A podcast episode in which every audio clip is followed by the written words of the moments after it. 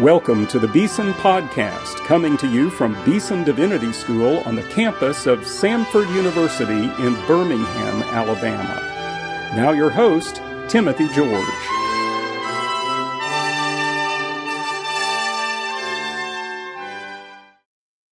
Welcome to today's Beeson Podcast. Well, it's that time of the month when we listen to a sermon. Dr. Smith and I are here to introduce you today to a person who's really no stranger to Beeson Divinity School, Dr. R. Kent Hughes. Dr. Kent Hughes is the senior pastor emeritus of College Church in Wheaton, Illinois. He's visited Beeson on various occasions. He's given our preaching lectures. He's taught courses here. He's preached in chapel. A wonderful man of God, a great expositor of God's Word. Tell us what we're going to hear from Dr. Kent Hughes today. You are going to hear one of the great biblical preachers. He is a biblical theologian who can preach and a preacher who can provide biblical theology. Uh, here is an individual who takes a familiar text and yet shows some insights that we normally don't think about. And here's an individual who puts you in the story, Dean George, so it becomes your story. Kind of mm. like James A. Sanders. Biblical characters do not primarily serve us as models for morality, but rather as mirrors for identity. We start seeing ourselves. God's story is your story. That's exactly it.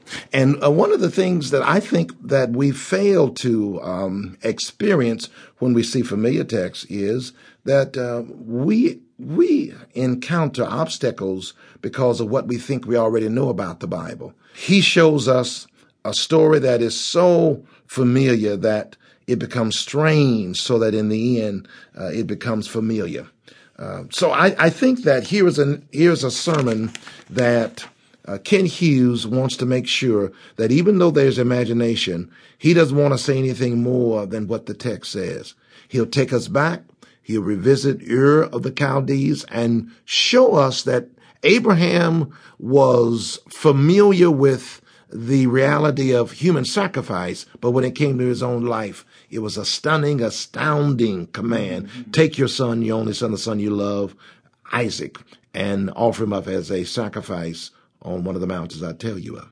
One of the great classic texts of all of Scripture, really and done so well by Dr. Kent Hughes. I want to mention that in addition to his preaching ministry, he is also the editor of the 50 volume Preaching the Word series. Several of our Beeson faculty have contributed volumes to this series. And if any of our pastors are listening, uh, you don't, you don't know the Preaching the Word series, I encourage you to subscribe to it, buy those volumes. They're wonderful. They're helpful. They're inspiring just to read. Yeah, yeah, yeah. And Dr. Hughes, this yeah. is a part of his ministry yeah. of extending the importance of expositional preaching in today's church. Let's listen to this sermon, Genesis 22, by our friend Dr. R. Kent Hughes. Our scripture reading this morning is taken from the book of Genesis, chapter 22, verses 1 to 19. Sometime later, God tested Abraham. He said to him, Abraham, here I am, he replied. Then God said, Take your son, your only son Isaac, whom you love, and go to the region of Moriah. Sacrifice him there as a burnt offering on one of the mountains I will tell you about. Early the next morning, Abraham got up and saddled his donkey. He took with him two of his servants and his son Isaac. When he had cut enough wood for the burnt offering, he set out for the place God had told him about. On the third day, Abraham looked up and saw the place in the distance. He said to his servants, Stay here with the donkey while I and the boy go over there. We will worship, and then we will come back to you. Abraham took the wood for the burnt offering and placed it on his son Isaac, and he himself carried the fire and the knife. As the two of them went on together, Isaac spoke up and said to his father Abraham, Father? Yes, my son, Abraham replied. The fire and wood are here, Isaac said, but where is the lamb for the burnt offering?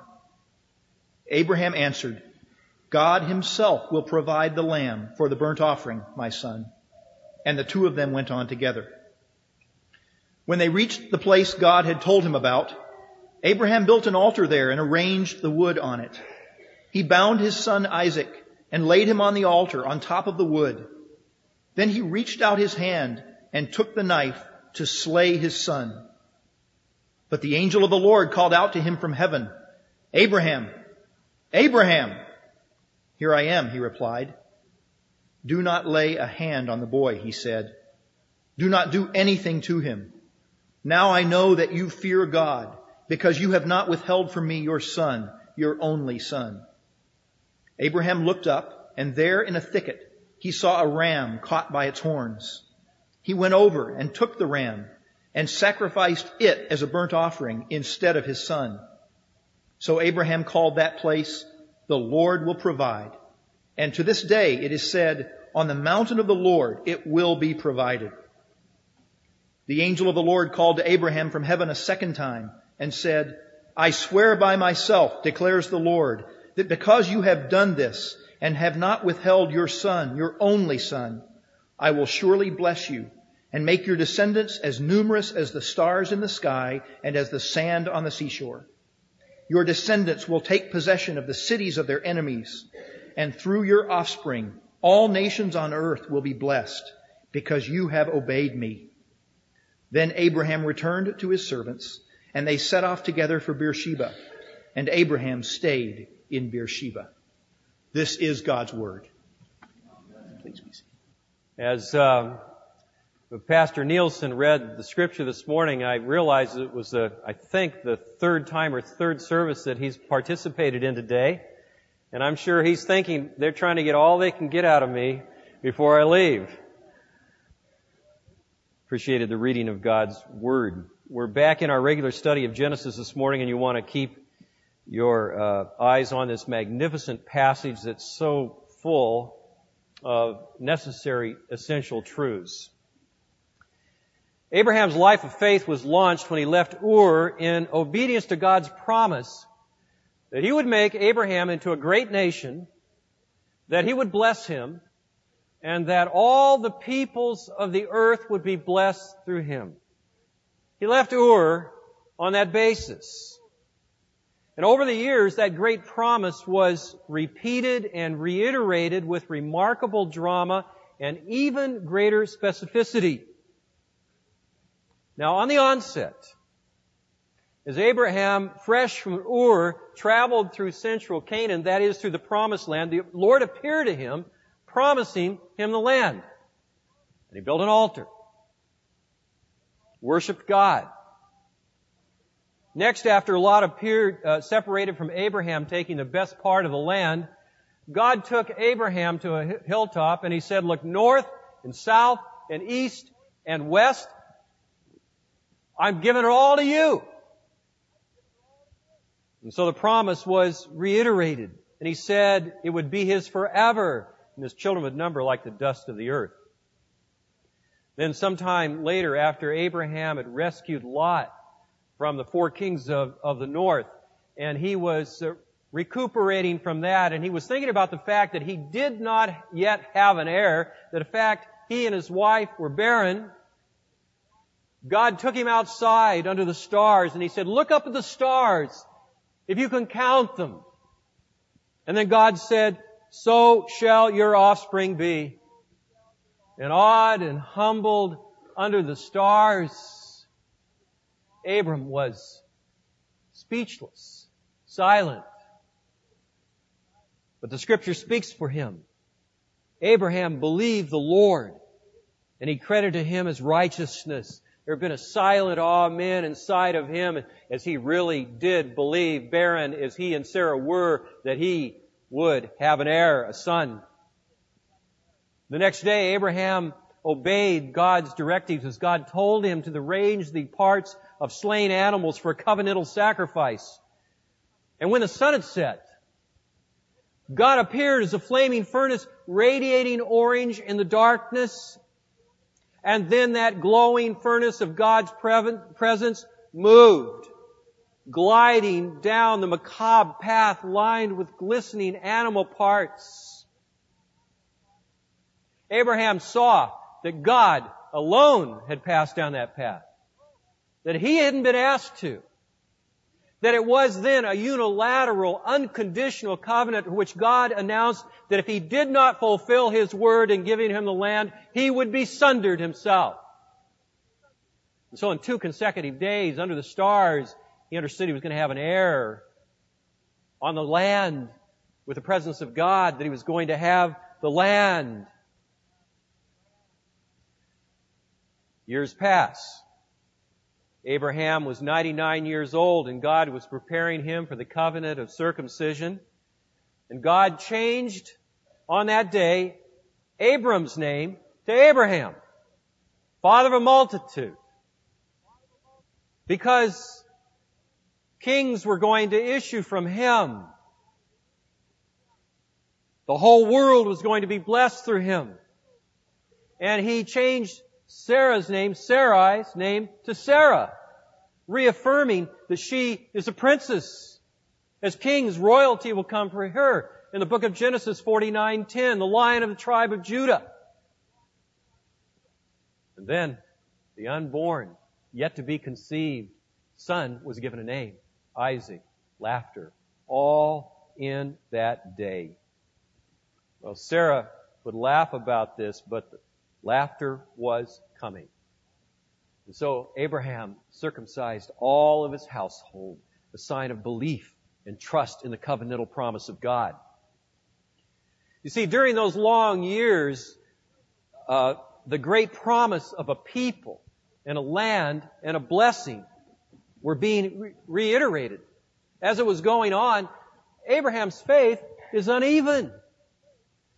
Face mountaintops, as you read it, are always lodged against the edge of dark valleys, such as those identical sins of lying to Pharaoh and then Abimelech about his wife. Or the great lapse of faith in the affair with Hagar, not trusting God, which then brought on 15 years of domestic misery. Great valleys. But with the birth of Isaac, that's the last chapter, verse 21 that we looked at last week, and the necessary departure of Ishmael and the treaty of Beersheba, Abraham was, through Isaac, assured of a people and assured of a land as he put a well down in Beersheba in the promised land. And so his faith soared. When you come to the close of that account in chapter 21, he calls the Lord El Olam, the eternal God. Now that designation of the Lord as eternal God or enduring God says it all. Because as he spent some time in the land, it was a sense of security and a sense that it was happening and it was going to be completed. And so this is the name that he gave to God, celebrating that.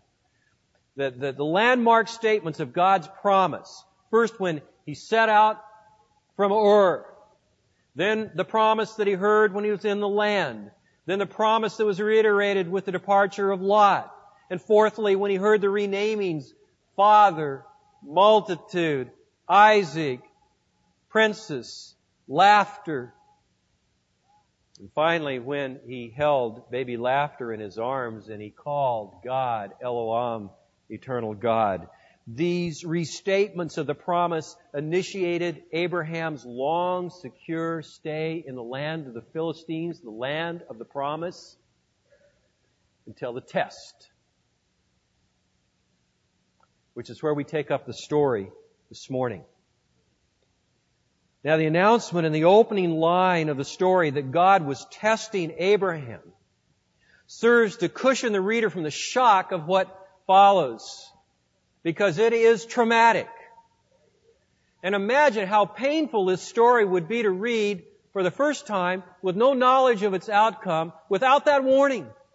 It's a test. Excruciating story.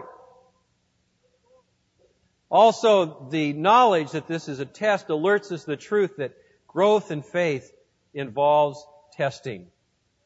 That God tests our faith and then it's stretched whereby then it grows. And here Abraham's faith is being stretched to the utter limit, and because he held firm his faith became the grand example in world history. There is no other greater example. This morning, you're hearing about the greatest example of faith in all the history of the world. In this man, with his mountaintops and his dark valleys, you're going to see it. You also note that this test came after substantial spiritual growth and blessing in verse, in chapter 21 with the birth of Isaac and the well in Beersheba and calling God El Olam. And that his recent successes and growth became the ground for yet greater testing and growth, which is something that we need to take to heart. Because that's the way God does, and He'll always do it. That is the process, as we'll see. Now, we know it was a test, but Abraham doesn't have a clue. And so you have to, to understand that he heard those excruciating words and experienced that excruciating pain because they began with terms of family endearment. Take your son, your only son, Isaac, whom you love, and go to the region of Moriah you see, he was Abraham's only son in the sense of what we're talking about here because of the departure of Ishmael. And he was evidently about the same age as Ishmael was when Ishmael departed because he's called a boy or a lad, same word that's used for Ishmael. So he's a teenager, 14, 15, 16 years old. And over that decade and more, he had become Abraham's laughter his joy, his reason to smile, and indeed he did. And everything in the promise was focused on Isaac, this laughter, this love of his life, this lovely boy. And he loved him with the kind of love you parents know about, which is an aching parental love that actually loves so much that it hurts.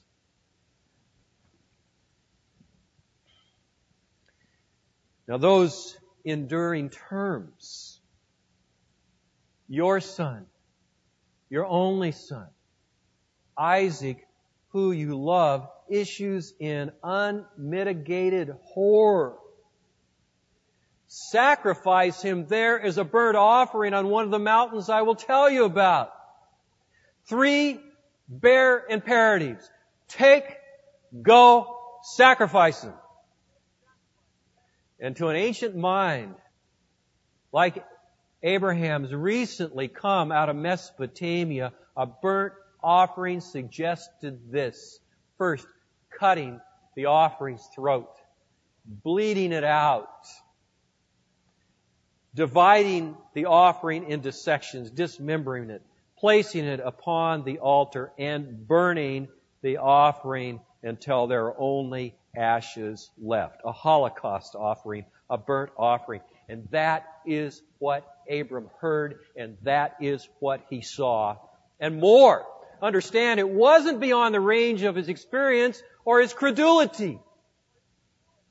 He'd come from Ur. They did human sacrifice in Ur. He was in Canaan. They did human sacrifice in Canaan and up and down the coast. So human sacrifice was familiar to his conceptual worldview. However dumbfounding and repulsive it may have been to him. And remember, he didn't have the yet to be written Torah, which would indicate God's character, inform his worldview, inform his doctrine of God. That Abraham quite simply didn't doubt it for a moment. We wouldn't believe it today because we have the scriptures. We have the Bible. We have the character of God. But he did not have those things as he had come down from Mesopotamia and God was a- asking him to act against his common sense, against every genuine filial feeling that he had, against his lifelong hope.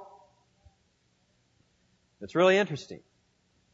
You know the text doesn't tell you anywhere how he feels. I mean, that's the art of this. This is minimalist. That's the art of this because you can fill in the lines, can't you, parents? How it was. Abraham was told to do it with his own two hands. Unbelievable. The light's gone out. Laughter is only a memory.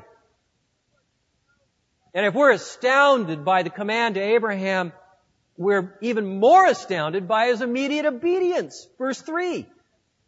Early the next morning, Abraham got up and saddled his donkey. He took with him two of his servants and his son Isaac. When he had cut enough wood for the burnt offering, he set out for the place God had told him about. He's up at the crack of dawn. No hesitation whatsoever. There is a little bit of a hint that, that the trauma of all of this had sort of dulled his mind as the eminent, uh, Old Testament scholar Gordon Wenham notes. He says, the order of the action, first saddling his donkey and then cutting wood is illogical. Though then likely oriented, Abraham nevertheless obeyed immediately. Now the wonders of this increase in this initial obedience because after three days journey, he looks up and he sees the place indicated by God in the distance and he says to his, his two servants, verse 5, stay here with the donkey while I and the boy go over there. We will worship and we will come back to you. Now worship is a little vague because he's going to do a Holocaust offering a burnt offering. They may have wondered about where he was going to get the offering if he used the word, but he didn't use the word. But there's also something else. Very intentional. He says, we will come back to you. Now he believed it.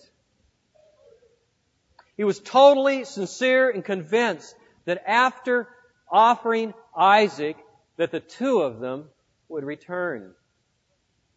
Now it's not left up to me to decide this interpretation because it's already decided in the New Testament. I'd like you to turn to Hebrews 11 verse 17, 11:17.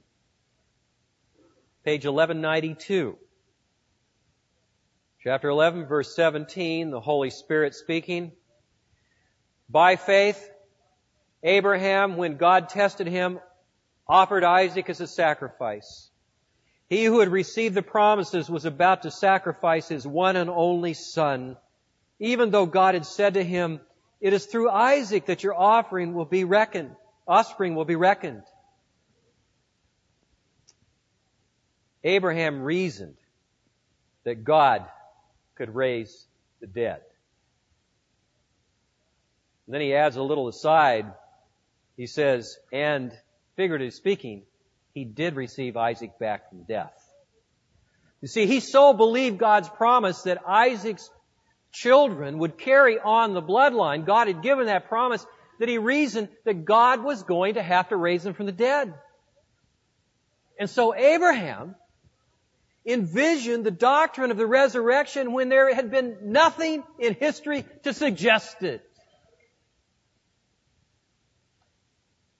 There's a in John 8:56 it says Abraham rejoiced uh, to see my day, Jesus speaking. Saw my day and rejoiced in it. And I wonder if that John 8:56 is perhaps a little bit of what he's talking about here. Whatever you have, it is bold, original, informing faith. Now the ascent up the mount to the place of sacrifice was evidently too steep for the donkey. So in verse 6 we read, Abraham took the wood for the burnt offering and placed it on his son Isaac, and he himself carried the fire and the knife. Now what an image! As he carries the wood up the mount. I think it's very significant that the Genesis Rabbah, that is a midrash, a pre-Christian midrash on Genesis, a Jewish midrash commentary says this, that Isaac, with the wood on his back, was like a condemned man carrying the cross. And indeed it was. It was truly prophetic of Jesus, whose John's gospel describes as carrying his own cross. He went out to the place of the skull. John 19:17. Now that ascent up that mount with the son carrying the wood, the father, the implements of sacrifice, evidently went on in silence because the account indicates, as was read this morning, as the two of them went up together, Isaac spoke up and said to his father Abraham, Father? Yes, my son, Abraham replied. The fire and the wood are here, Isaac said. But where's the lamb for the burnt offering? Now, Isaac's breaking that silence emphasizes father's mute, excruciating grief and the literal Hebrew parallels are my father, my son, emphasizing tender affection. And Isaac's question, where is the lamb, indicates not only naivety, but his absolute trust in his father. He has no hint this could happen. How could he conceive it? How could he think it? He had no idea. It couldn't be. He couldn't think of that. Well, Isaac's trust also foreshadows the greater partnership of the cross expressed in Isaiah 53 and these familiar phrases from Isaiah 53 verses 7 and 10. He was oppressed and afflicted. He did not open his mouth. He was led like a lamb to the slaughter. As a sheep before her shearers is silent, so he did not open his mouth.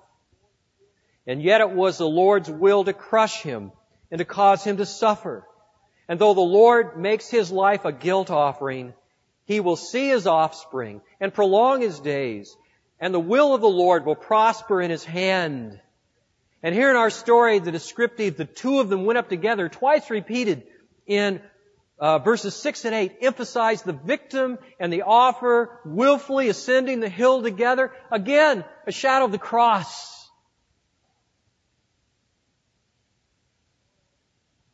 Well, there's an immortal answer to Isaac. And Abraham answers, and note it well in verse 8 because it is a turning point in this narrative. God himself will provide the lamb for the burnt offering. God himself will provide, states his absolute trust in God. God will provide. I'm trusting God. God will provide. But when he says it, it also allows for God to be God. He cannot tell Isaac all that's going to happen because he doesn't know himself what's going to happen. His uh, God will provide is at the same time a declaration of trust. It is an expression of his deepest hope. It is a prophecy of the future, and he does it all in the spirit of submissive prayer.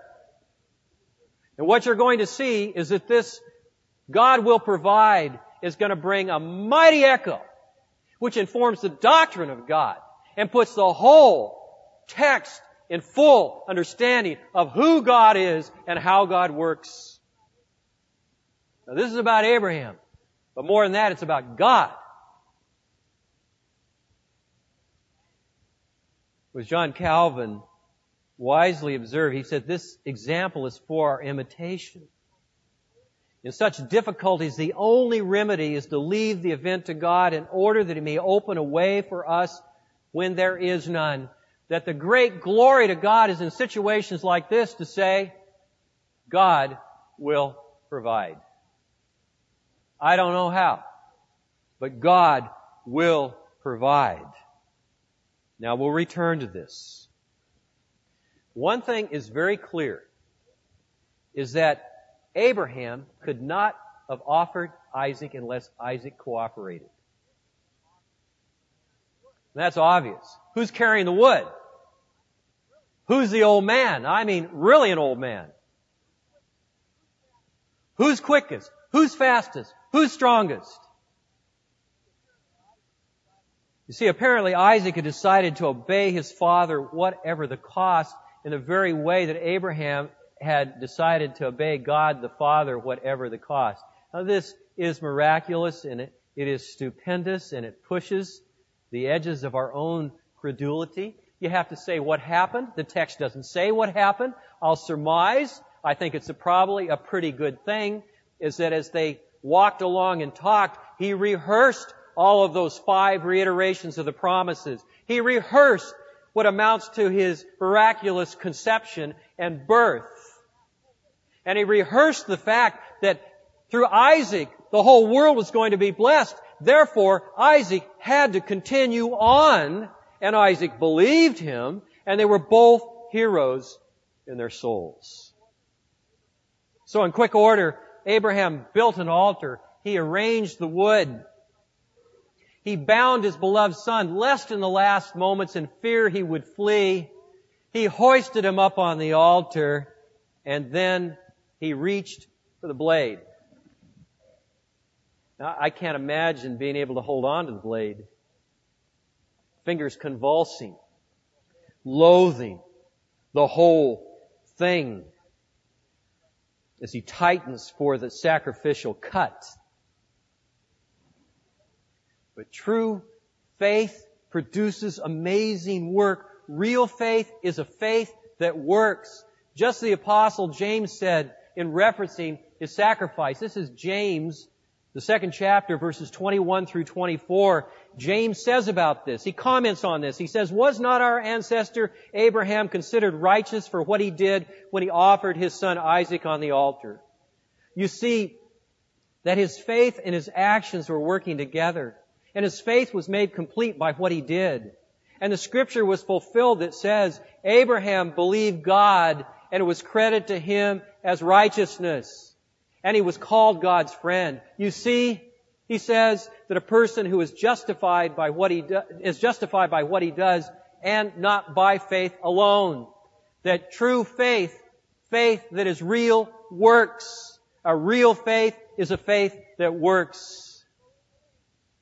He'd been believing on all those revelations. He'd gone up and down, but now his faith is peaking in the greatest work possible. And Abraham's will was in motion. In a split second, the sacrifice would be done and his son's dear blood would be pouring out on the ground. But the angel of the Lord called him from heaven, Abraham! Abraham! Here I am, he replied. Do not lay a hand on the boy, he said. Do not do anything to him. Now I know that you fear God, and because you've not withheld from me your son, your only son. Never was a voice more welcome. And Abraham's heart had been so throbbing soared, and his sons that had been racing in fear likewise soared and the hearing and the seeing of a substitute evidently took place at the same instance because the account says in verse 13, Abraham looked up and there in a thicket he saw a ram caught by its horns. He went over and took the ram and sacrificed it as a burnt offering instead of his son. Never was there a more joyous or eager, eager holocaust offering given. As the flames consumed the ram, Abraham and Isaac were offering their hearts to God. You see, the sacrifice declared what burnt offerings declared. All we have and all we are is yours, God. Consume our lives to your glory, joyous Father and Son. It's a sacrifice of that lamb in ecstasy.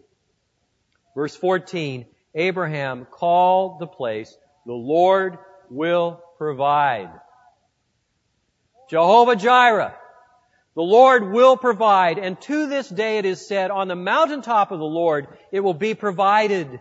His initially ambiguous God will provide has now been fulfilled more perfectly and completely than he could ever have dreamed Abraham's declaration of faith, God will provide the turning point in the narrative as he and Isaac ascended toward the sacrifice, has now become the story's end. God will provide.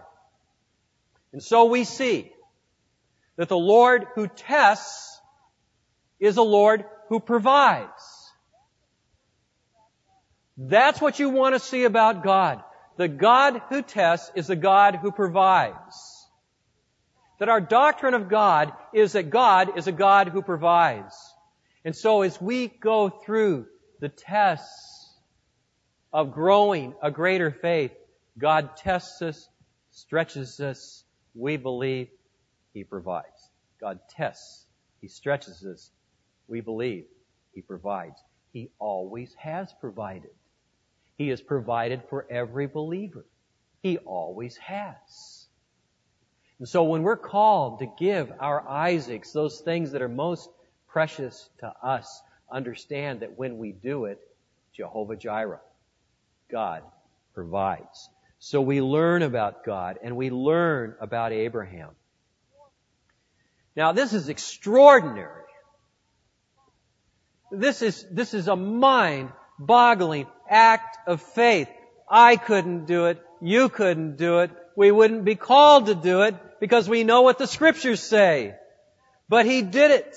And it is so amazing that God did something he'd never done before. He swore an oath in his own name.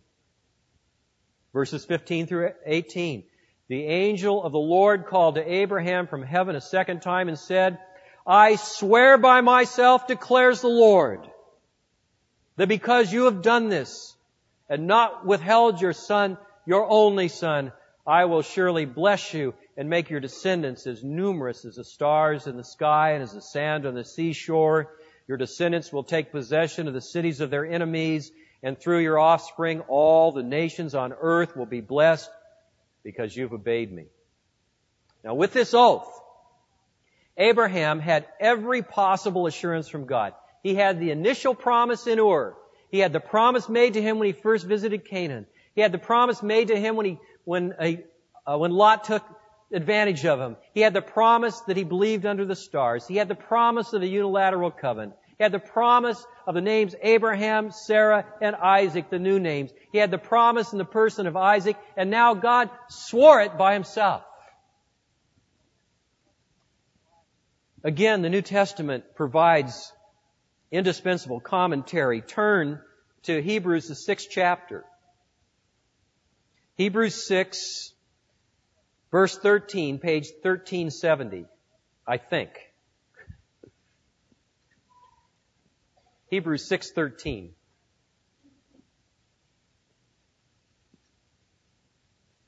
This is essential.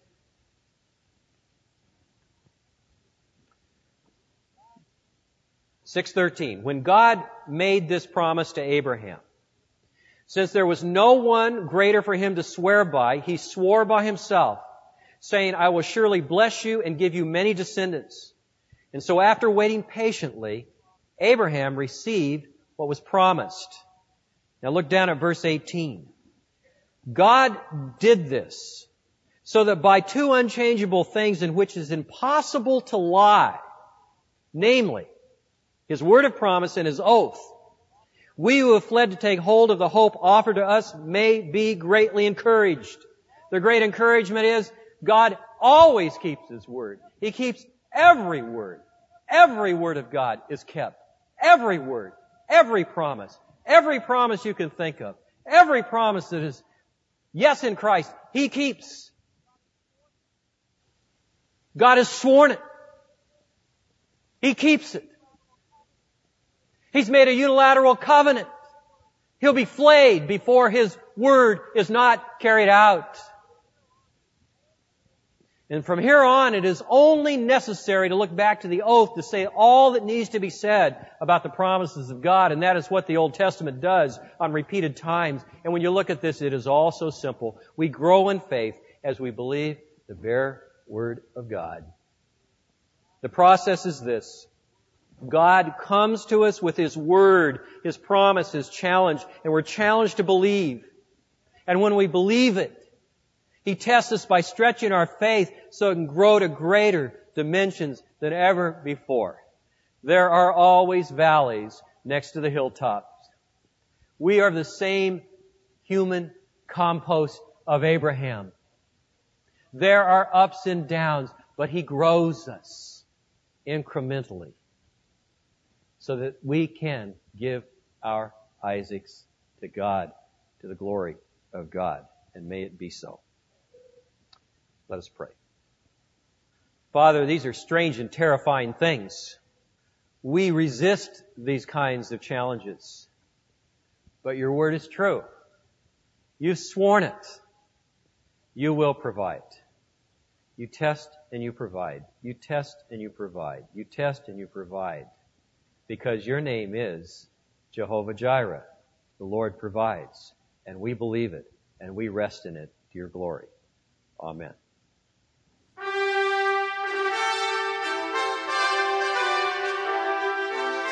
You've been listening to the Beeson Podcast with host Timothy George.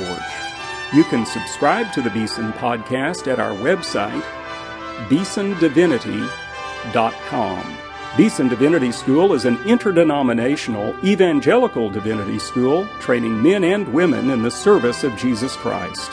We pray that this podcast will aid and encourage your work, and we hope you will listen to each upcoming edition of the Beeson Podcast.